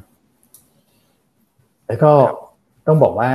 เอออย่างห้างที่ชาวจีนสมัยก่อนเนี่ยชอบมาเดินเยอะนะฮะนอกจาก เซ็นทรัลนะเซ็นทรัลเวิลด์บิ๊กซีราชดำรินะครับ MBK นี่ก็คึกคักนะฮะรวมถึงแพลตินัมเนี่ยไม่แน่ใจนะ ได้ไปอย่างเราอยู่ใกล้เดอะมาร์เก็ตนะ คุณนัทนะครับรบเริ่มกลับมาแล้วนะ มีคนมาเช่ามีอะไรนะ มีมีทัวร์มาลงเหมือนกันนะใช่ใช่ก็เป็นเรื่องของ sentiment นะครับ ลองไปดูจังหวะการเก็งกำไรกันเอานะครับครับ M MBK นี่พี่อ้วนหมายถึงตัวไอคอนสยามใช่ไหมฮะ สยามอ่าคนค่อนข้างเยอะเลยครับ อันนี้ใกล้ใกล้บ้านฮะก็เลยมีโอกาสได้ไปเห็นคือคนค่อนข้างแน่นเลยโดยเฉพาะชั้นที่เป็นร้านอาหารข้างล่างนะครับ คนค่อนข้างแน่นแบบเดินเบียดกันเลยครับ โอ้อืมครับผมครับ โอเคฮะอะเรามาถึงเรื่องอ๋อเรื่องจีนเราไปแตะเรื่องจีนใช่ไหม สหรัฐไปแล้วยุโรปไปแล้วจีนไปแล้วนะครับ แล้วก็ต่างประเทศ คุณแม็กมีประเด็นอะไรอีกไหมเพราะว่าไอ้ government shutdown ก็ไปแล้วนะ ใช่ครับอะก็รีแคปกันสั้นๆแล้วกันว่า สัปดาห์นี้นะครับเฟดสำคัญสุดการประชุม FOMC ซึ่งจะเกิดขึ้นในวันพุธนะครับพระหัสก็จะมี BOE แล้วก็สุกเป็น BOJ เรียงติดกันสามวันเลย ต้นสัปดาห์เนี่ยเงียบๆนะครับเราจะมีตัวเลขเศรษฐกิจนิดหน่อย ซึ่งเป็นน้ำจิ้มในภาคของอสังหา นะครับแต่ก็วันวันพุธอยากให้ติดตามสามอย่างหนึ่งเลยอย่างที่เราแชร์กันไปก็คือตัวของดอทพลอตนะครับดอทพลอตว่าที่เขาคาดไว้จากเดิมที่ 5.5 ถึง 5.75 เนี่ย จะมีการปรับขึ้นหรือลงไหมนะครับแต่ถ้าเบสเคสออกมาอินไลน์หรือปรับลงเนี่ยผมคิดว่าตลาดหุ้นตลาดช่างบวกนะครับแต่ถ้าปรับขึ้นหรือว่าปีหน้ามีการปรับขึ้นนะครับ อันเนี้ยลบสมมติว่าปีหน้าปรับจากเดิมวันนี้ผม จำตัวเลข exactly ไม่ได้ว่าเท่าไหร่นะครับเดี๋ยวพรุ่งนี้รีแคปให้ฟังในทีหนึ่งว่านาสิ้นปีหน้าเฟดค่าดอกเบี้ยจะจบปี 2567 ที่เท่าไหร่เนี่ยถ้าปรับขึ้นจากเดิมนะครับจะเป็นลบต่อตลาดนะครับแล้วก็ข้อที่ 2 อยากให้ติดตามก็คือตัวของคาดการเงินเฟ้อด้วยเงินเฟ้อตัวที่สำคัญมากๆนะครับพอเขาต้องมีการประมาณการตัวของราคาพลังงานสินค้าโภคภัณฑ์ต่างๆเนี่ยเข้าไปใน projection เดือน September ไปที่เรียบร้อยแล้ว การที่น้ำมันดีขึ้นมาขนาดนี้เดี๋ยวต้องรอรอดูว่าเฟดเนี่ยนะครับมองว่าเงินเฟอ้อมันจะมีการปรับขึ้น revise up ในฝั่งของนะสิ้นปีนี้นะสิ้นปีหน้ามากน้อยขนาดไหนนะครับ อันนี้คือประเด็นที่ 2 ส่วนประเด็นที่3เนี่ยนะครับนอกเหนือจากการแถลงของคุณพาเวลนะครับ ประเด็นที่ 3 ที่อยากให้ติดตามคือภาคอัตราการว่างงาน ตัวเลขเนี้ยสำคัญเหมือนกันนะครับ ที่ดีดขึ้นมาแล้ว ในเฟดทางเฟดเนี่ยมองว่าจะดีดขึ้นไปต่อหรือเปล่า นะครับเพราะถ้าจำรายงานล่าสุดได้เนี่ย ดีขึ้นมาเหนือกว่าที่ตลาดคาดไว้เยอะใช่ไหมครับครับ อืม ก็สามประเด็นนะครับ แต่โทนโดยรวมน่าจะกลางๆ ก็คือคงยังต้องคงมุมมองฮอกกิชไว้แหละสำหรับตัวของเฟดนะครับ เพราะว่าถ้าสมมติพิทิศพิทางนะคุณต่อให้ในใจเนี่ย อยากจะอยากจะกลายเป็นนกพีราบแล้วนะครับ แต่ว่าราคาสินค้าพลังงานเนี่ยมันกลับมาเด้งขึ้นมา แล้วมันดัน อยู่ในลักษณะแบบนี้ถ้าสมมติตัวของ WTI 90 เหรียญเบนเกิน 90 เหรียญไป 95 เหรียญอย่างเงี้ยนะครับทิ้งไปอีก 3 เดือนผมยกตัวอย่าง อันนี้หนักแน่นอน CPI ยังไงก็กลับมาใช่ไหมครับ เพราะฉะนั้นก็ต้องเปิดประตูตัวเองในการขึ้นดอกเบี้ยอีกหนึ่งถึงสองครั้ง อันนี้แต่ผมไม่คิดหรอกว่าเออคงเขาคงไม่พูดหรอกว่าจะกี่ครั้งนะครับ แต่ยังต้องมีโอกาสที่จะปรับดอกเบี้ยขึ้นต่อ ถ้าเงินเฟ้อยังคุมไม่อยู่ประมาณนี้อันนี้เป็นโทนที่น่าจะออกมาเป็นปกติอยู่แล้วนะครับอืมครับ ถ้างั้นระหว่างระหว่างรอความชัดเจนเนี่ยซึ่งเป็นรอบการประชุมที่สำคัญ เพราะว่าจะมีเรื่องตัวเลขเศรษฐกิจเรื่องดอทพอตด้วยเนี่ยในช่วงต้นสัปดาห์ก็อาจจะเคลื่อนไหวในกรอบที่ไม่กว้างมากถูกไหมคุณใช่ครับอืมผมก็คงเป็นการ sideway จ้องตากันครับพี่ว่าคุณนัทจ้องตากันก่อนที่จะลดหรือเพิ่มน้ำหนัก แต่สำหรับสำหรับกลยุทธ์การลงทุนแล้วกันนะครับ คือโดยเฉพาะในช่วงต้นสัปดาห์เนี่ยผมว่า trading ได้ครับนะครับสำหรับ trading แต่ขอให้เป็น trading ระยะสั้น นะครับ ถ้าจะเพิ่มน้ำหนักแบบการลงทุนระยะกลางไปเลยเนี่ยกลางถึงยาวเนี่ยนะครับ อยากรออยากให้รอติดตามการประชุมพ้นผ่านพ้นไปก่อนก็ได้สำหรับใครที่ประคบเสียงน้อยๆนะครับ เพราะว่า BOJ ก็สำคัญ อืมตัวของเฟดก่อนนะครับ แล้วก็รอให้ตลาดเขาปรับทิศปรับทางกันเรียบร้อยเนี่ยค่อยเพิ่มน้ำหนักสัปดาห์หน้า น่าจะเป็นกลยุทธ์การลงทุนที่เซฟกว่านะครับ แต่สัปดาห์นี้ก็คงเป็น selective buy ครับ พี่วนคุณนัท เลือกหุ้นที่มีผลเอ่อเขาเรียกว่าปัจจัยบวกเฉพาะตัวใช่ไหมครับ อย่างบนสุกที่เราแนะนำกันไปพวกนี้หุ้นพวกนี้อันนี้เป็นหุ้นตัวอย่างนะครับ แต่ว่าแต่ละวันแต่ละปัจจัยก็คงมีหุ้นที่ได้รับผลกระทบเชิงบวกเชิงลบแตกต่างกันนะครับอืมแต่ก็สั้นๆครับ ผมคิดว่าเทรดดิ้งสั้นๆเนี่ยเล่นได้สำหรับสัปดาห์นี้นะครับโอเคนะครับ ส่วนปัจจัยภายในประเทศก็มีหลายท่านถามมาพอดีเลยนะครับ เพราะว่า จะมีทั้งเรื่องของการที่ท่านนายกบอกว่าจะไม่เก็บตัวของภาษีขายหุ้นนะครับครับแล้วก็มีสัมภาระนะอยู่ดีๆก็โผล่ขึ้นมาวันเสาร์นะครับประกาศเก็บภาษีสำหรับผู้ที่มีรายได้ต่างประเทศนะฮะปกติเนี่ยเอาเข้าประเทศในปีถัดไปนะจะไม่เสียภาษี คือถ้าเกิดว่าสมมุติผมไปลงทุนในต่างประเทศนะไปซื้อหุ้นต่างประเทศนะฮะแล้วก็เอากลับเข้ามา เอาเงินกลับเข้ามาในปีภาษีเดียวกันเนี่ยครับจะเสียภาษีนะฮะแต่ถ้าเกิดว่าอันนั้นเนี่ยถูกเก็บภาษีไปแล้วเนี่ยแล้วก็เรามีส่วนที่สัญญาในเรื่องของภาษีซ้อนในหลาย ๆ ประเทศด้วยนะครับ ก็จะไม่โดนเก็บภาษีซ้ำอีกทีหนึ่งนะแต่ว่าถ้าเกิดว่ามันเป็นลักษณะที่มันไม่เข้าขายเงื่อนไขภาษีซ้อนเนี่ยแล้วเอาเข้ามาในปีเดียวกันจะต้องโดนเก็บภาษีก็คือเอามาคำนวณ รวมคำนวณภาษีบุคคลธรรมดาด้วย เว้นแต่ว่าจะเข้ามาปีหน้า อันนี้ไม่เสียเพราะว่ามันมันเหลื่อมปีภาษีกัน ซึ่งเขาบอกว่ามันเป็นช่องให้กับนักลงทุนที่มีเงินเนี่ยมีสภาพกำลังไปลงทุนในต่างประเทศ แล้วก็ใช้ในการที่จะบริหารภาษี อย่าเรียกคำว่าหลบภาษีนะก็ใช้คำว่าบริหารภาษีเนี่ยนะครับ ตอนนี้เขาบอกว่าจะมาเก็บมากขึ้นแต่เขายังประเมินไม่ได้นะ ว่ามันจะมีเม็ดเงินเข้ามาเท่าไหร่นะครับรบก็ถ้าผมเข้าใจว่านะที่ตามข่าวเนี่ยเขาบอกว่าถ้าเกิดสมมุติเรา เราในลงทุนในกองทุนที่ไปลงทุนในต่างประเทศ อันเนี้ยไม่โดนนะเพราะว่ามันเป็นเลเวลของกองทุนเขาก็มีเรื่องของการจัดการภาษีอะไรของเขามันเป็นเลเวลนั้น เราก็เสียตรงนั้นไปแล้วนะฮะเราไม่ต้องโดนนะแต่ว่าพวก private wealth พวก high net worth ที่ไปลงทุนกันเองเนี่ยอันเนี้ยจะโดนนะครับจะเริ่มปี 2567 ประเด็นมันก็คือว่าเอ๊ะมันจะ มันก็มองยากนะให้เลยลองให้คุณนัดมองก่อนไหมคุณนัดที่ผู้เชี่ยวชาญกองทุนเนี่ยนะประเด็นนี้มันจะเป็นบวกเป็นลบอะไรยังไงไหมคุณนัดว่า คุณนัดปิดไมค์เลย คุณนัดปิดไมค์นี้แหละจริงจริงจริง ๆ ผมมองว่าถ้าแบบนี้อาจจะเป็นบวกกับตลาดหุ้นไทยหรือเปล่านะครับผมเพราะว่าช่วงก่อนหน้านี้ตั้งแต่ช่วงโควิดอะผมเชื่อว่ากระแสการที่ย้ายไปลงทุนต่างประเทศในกลุ่ม tech โดยเฉพาะในสหรัฐแล้วก็ในจีนเนี่ยค่อนข้างเยอะ นะครับผมแล้วพอมาปีนี้เองเนี่ย performance ของตลาดหุ้นสหรัฐที่เป็นกลุ่ม tech โดยเฉพาะกลุ่ม AI เนี่ย outperform ค่อนข้างมากนะครับผมก็มีผมเชื่อว่ามีนักลงทุนหลาย ๆ คนแหละพยายามที่จะย้ายไปลงทุนต่างประเทศ เพราะว่าปัจจุบันเนี้ยการลงทุนต่างประเทศแบบถูกกฎหมาย แล้วก็ง่ายเนี่ยมันมีเยอะมากขึ้นง่ายมากขึ้นนะครับพอเกิดภาพแบบนี้ขึ้นเนี่ยสิ่งที่นักลงทุนอาจจะต้องคำนวณเพิ่มคือเรื่องของภาษีจ่าย นะครับผมว่าจะเสียภาษีเพิ่มเติมยังไง แล้วมันจะคุ้มค่าอยู่หรือเปล่าในการการลงในการที่ย้ายไปลงทุนต่างประเทศนะครับผมซึ่งพอคนมาคำนวณเรื่องนี้ผมเชื่อว่าโอกาสที่เม็ดเงินตรงเนี้ยที่จะย้ายไปต่างประเทศเนี่ยกลับเข้ามาอยู่ที่ไทยเหมือนเดิมเนี่ยผมเชื่อว่ามีมากขึ้น แล้วก็จะเป็นบวกกับตัวของตลาดหุ้นไทยนะครับผมรวมถึงจะเป็นปัจจัยกดดันต่อโบรกเกอร์หลาย ๆ โบรกเกอร์ที่ให้บริการ trading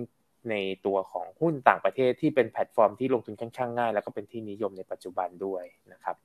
อืม ก็คือที่โชว์ในในกราฟครับผมอันนี้ก็คือมันเป็นเชิงเรื่องของการลงทุนครับ มันก็จะเป็นเซนติเมนต์ที่เราจำเป็นจะต้องเล่าให้ฟัง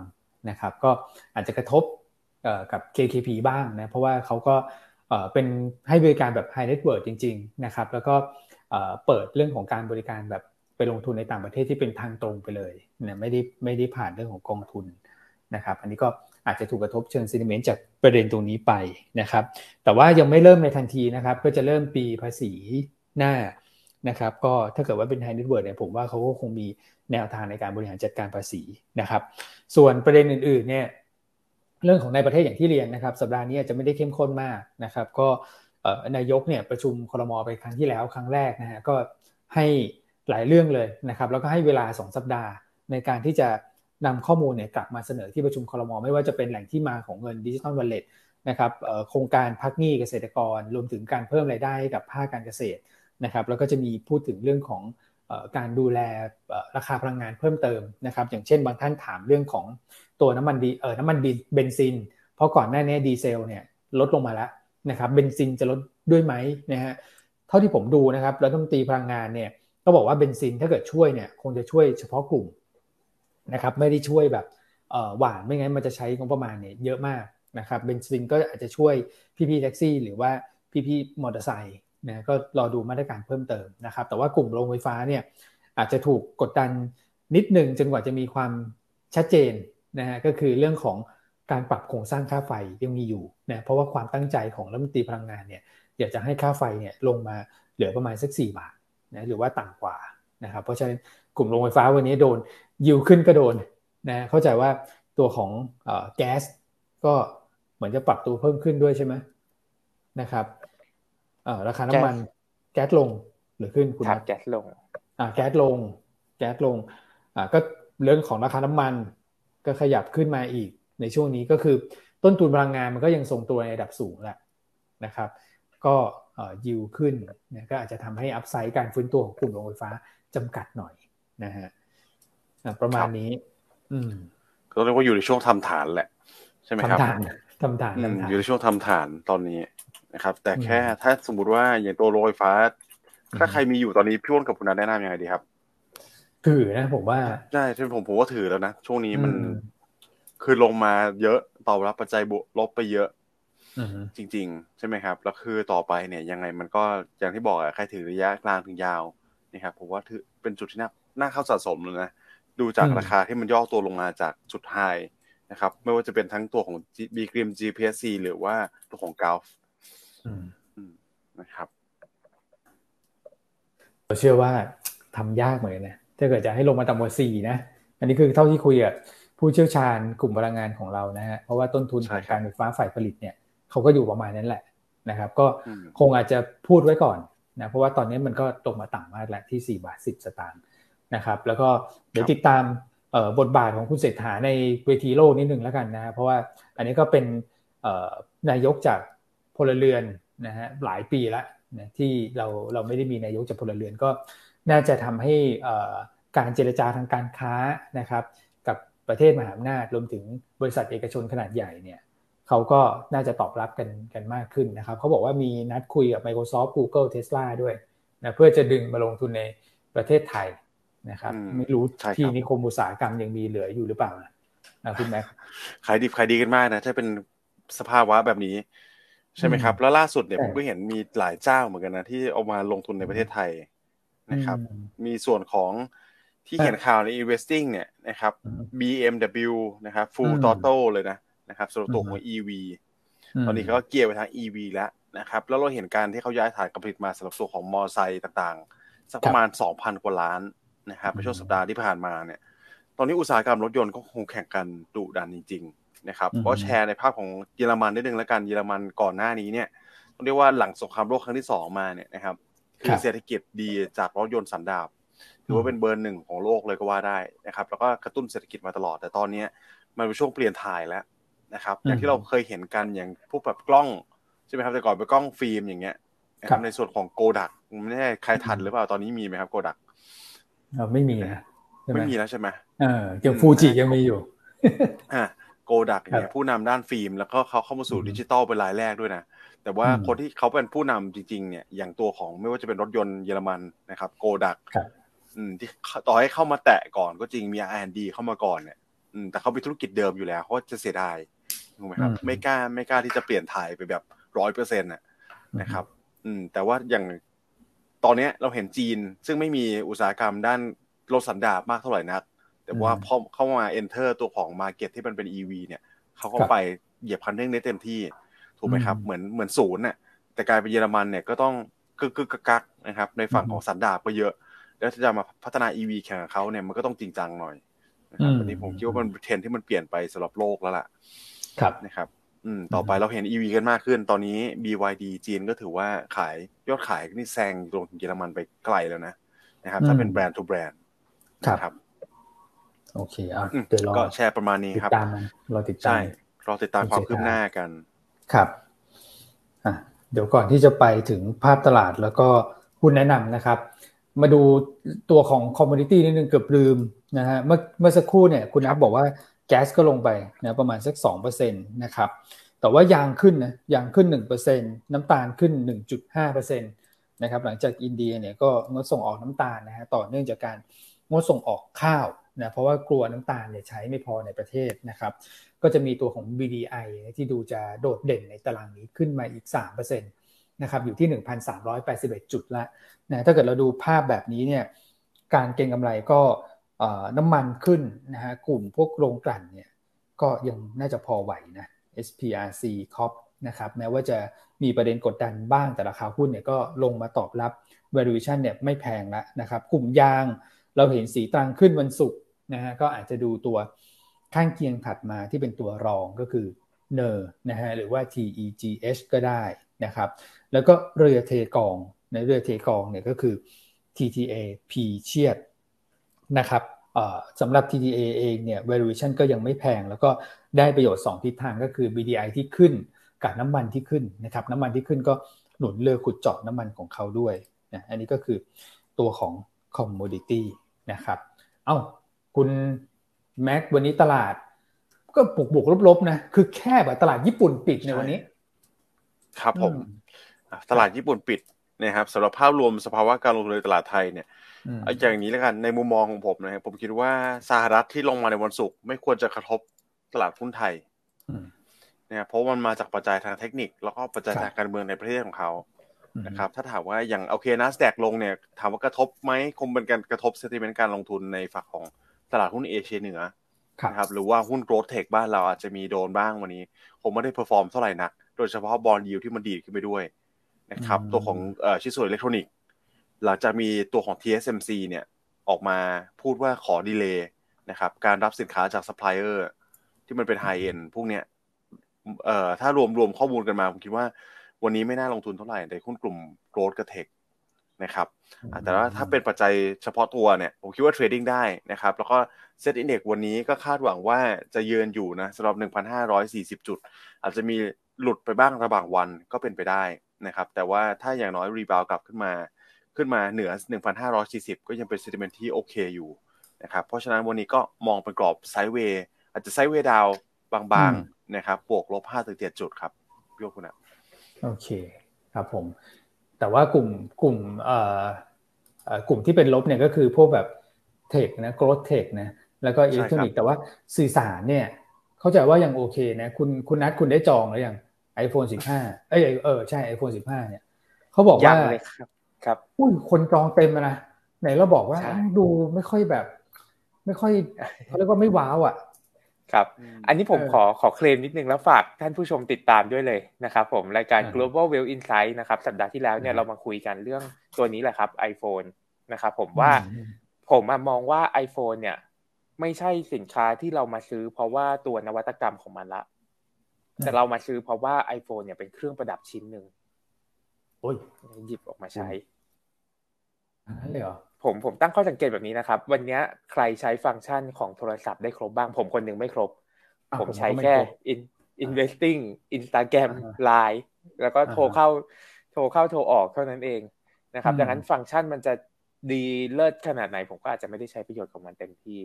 นะครับ แต่ถามว่าผมอยากได้ไหม ผมก็อยากได้นะ iPhone 15 Pro Max ผมก็รอว่าพี่อั้นพี่อ้วนจะมีซื้อมาแจกพวกเราไหมเนาะคุณแม็กเนาะ ใช่ครับ โอ้ก็ดูดีนะ แต่พี่อ้นลองยกโทรศัพท์โชว์หน่อยได้ไหมครับว่าเปลี่ยนเลยยังฮะ ยังเลย นี่ iPhone สิบสองสิบสองยังไม่ใช่ยังไม่ใช่ไทเทเนียมใช่ไหมครับ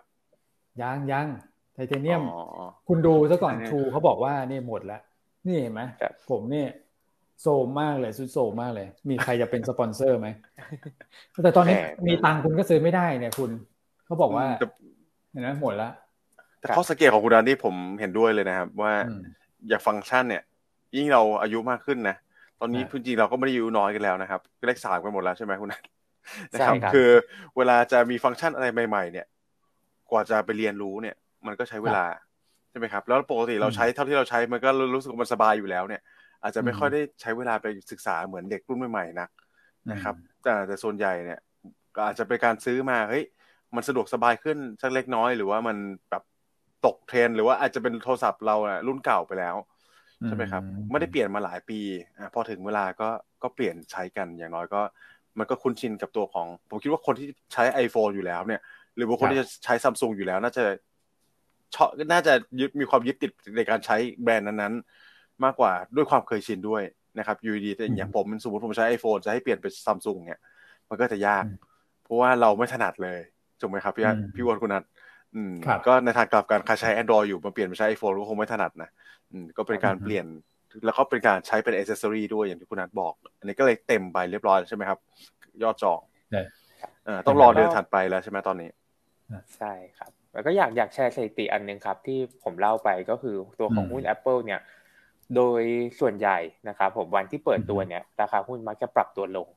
แต่หลังจากนั้นสองอาทิตย์นะครับ หุ้นมักจะปรับตัวฟื้นกลับขึ้นมา เพราะว่า พอวันที่เปิดตัวเนี่ยถ้าสังเกตประมาณสักห้าหกรุ่นย้อนหลังมาเนี้ยผู้นักวิจารณ์จะออกมาวิจารณ์เชิงลบตลอดเลย ว่าเพิ่มนิดเดียวเพิ่มนิดเดียว อันนี้ล่าสุดตัว iPhone 15 ผมเห็นแล้วตลกมากอยากเล่าให้ฟังนิดนึงนะครับ คือมีคนที่เป็นแบบแนวกราฟิกดีไซเนอร์เนี่ยเขาก็ทำให้ดูว่า iPhone 15 เนี่ยปรับปรุงง่ายมากเลยคือไปเปลี่ยนหัวชาร์จอย่างเดียวก็คือ เขาก็ตัดต่อไอ้ตรงที่ชาร์จด้านล่างอะครับ ของ macbook เนี่ยเอามาใส่ที่ iPhone แล้วกลายเป็น iPhone 15 เลยจาก iPhone 14 นะครับ ก็คือวิจารณ์กันแบบค่อนข้างรุนแรงนะครับผมแต่สุดท้ายแล้วเนี่ยหลังจากนั้นประมาณสักไม่เกิน 2 อาทิตย์ราคาหุ้นจะฟื้นตัวขึ้นมา เพราะยอดขายมักจะออกมาดีส่วนทางกับนักวิจารณ์นะครับผมก็อันนี้อาจจะเป็นกลยุทธ์ในการเอาไปลงทุนได้ ไม่ว่าจะเป็นหุ้นสื่อสารนะครับ True AIS อ่า True Advance นะครับผมหรืออาจจะไปเก็งกำไรในตัวของ Com7 อาจจะทำได้เช่นเดียวกันครับ ครับนิดนึงนะโปรไม่แรงเลยรอบนี้นะ โปรคุณต้องเขาบอกค่าเครื่องเนี่ย โอ้โห ใช่ไอไอถ้าเกิดว่าแพ็กเกจนะตอน iPhone 14 เขาจดไว้นะ คุณต้องเขาจดไว้นะไอโฟน14 เนี่ย เริ่มต้นโปรโมชั่น 699 นะ ของ Advance นะ พอ iPhone 15 899 นะนะครับ iPhone 14 ลดสูงสุด 17,500 ผูกสัญญา 24 เดือน iPhone 15 ลดสูงสุดแค่ 8,800 ผูกสัญญา 12 เดือน เออ นะฮะอะก็ ใครสนใจก็ไปดูแล้วกัน แต่เราพูดประเด็นนี้เพราะว่าคอมเซเว่นซินเน็กก่อนหน้านี้ก็ปรับตัวลงมา หลังจากที่เปิดตัวแล้วไม่เปรี้ยง ถูกไหมฮะตอนนี้ก็ราคาหุ้นเนี่ยก็ถือว่าอยู่ในโซนด้านล่างแล้วนะครับแล้วก็ a d v a n c e กับ True เนี่ยก็เป็นไปตามที่พี่อันตั้งข้อสังเกตไว้เลยนะว่าการแข่งขันทั้งด้านราคาเนี่ยมันเริ่มลดลงนะครับโอเคฮะเอามาดูที่หุ้นแนะนำวันนี้นะครับเราจะใช้เวลาไม่เยอะนะเพราะว่าจะหมดเวลาแล้ว นะพูดเออเมาส์กันเพลินนะวันนี้นะครับ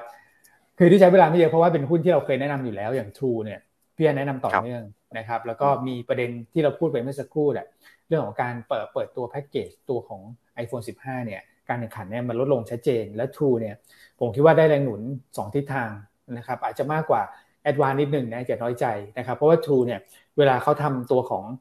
แอดในการโฆษณาเนี่ยเขาใช้อันเดียวกันเลย นะครับไม่ว่าคุณจะเข้าไลน์ของ d t แทหรือเข้าไลน์ของ True นะฮะแม้ว่าจะแยกแบรนด์อยู่ 3 ปี แต่ว่าค่าใช้จ่ายในการทำการตลาดเนี่ยมันลดลงอย่างเห็นได้ชัดนะครับถ้าเกิดว่าเอา 2 คนมารวมกัน แล้วก็ใช้แอดอันเดียวเนี่ยมันประหยัดต่อขนาดไปได้เยอะนะครับเราก็เลยมองว่าการเปิดตัวรอบนี้ตอนแรกคิดว่าไม่เปรี้ยงนะเปรี้ยงเนี่ย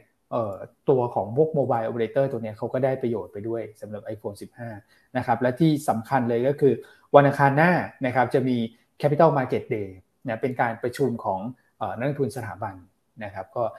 ผู้บริหารเนี่ยคงจะให้มุมมองที่ทำให้นักทุนสถาบันเนี่ยเห็นภาพเรื่องของ synergy มากขึ้นนะครับ ว่าในระยะถัดไปแล้วเนี่ยผลประโยชน์จากการรวมกันแล้วเมื่อคิดเป็นมูลค่าเนี่ยกลับมาที่ตัวทูเนี่ยมันจะอยู่ที่สักเท่าไหร่นะครับ ตอนนี้ผมคิดว่าภาพเขาชัดแล้วแหละเขาเลย กล้าที่จะจัดประชุมวันที่ 26 กันยายนนะครับแนวต้านของ True 7บาท 60นะฮะทางเทคนิคยืนเนี่ยเส้น 200 วันขึ้นมาได้แล้วด้วยนะครับก็ถือว่าสวย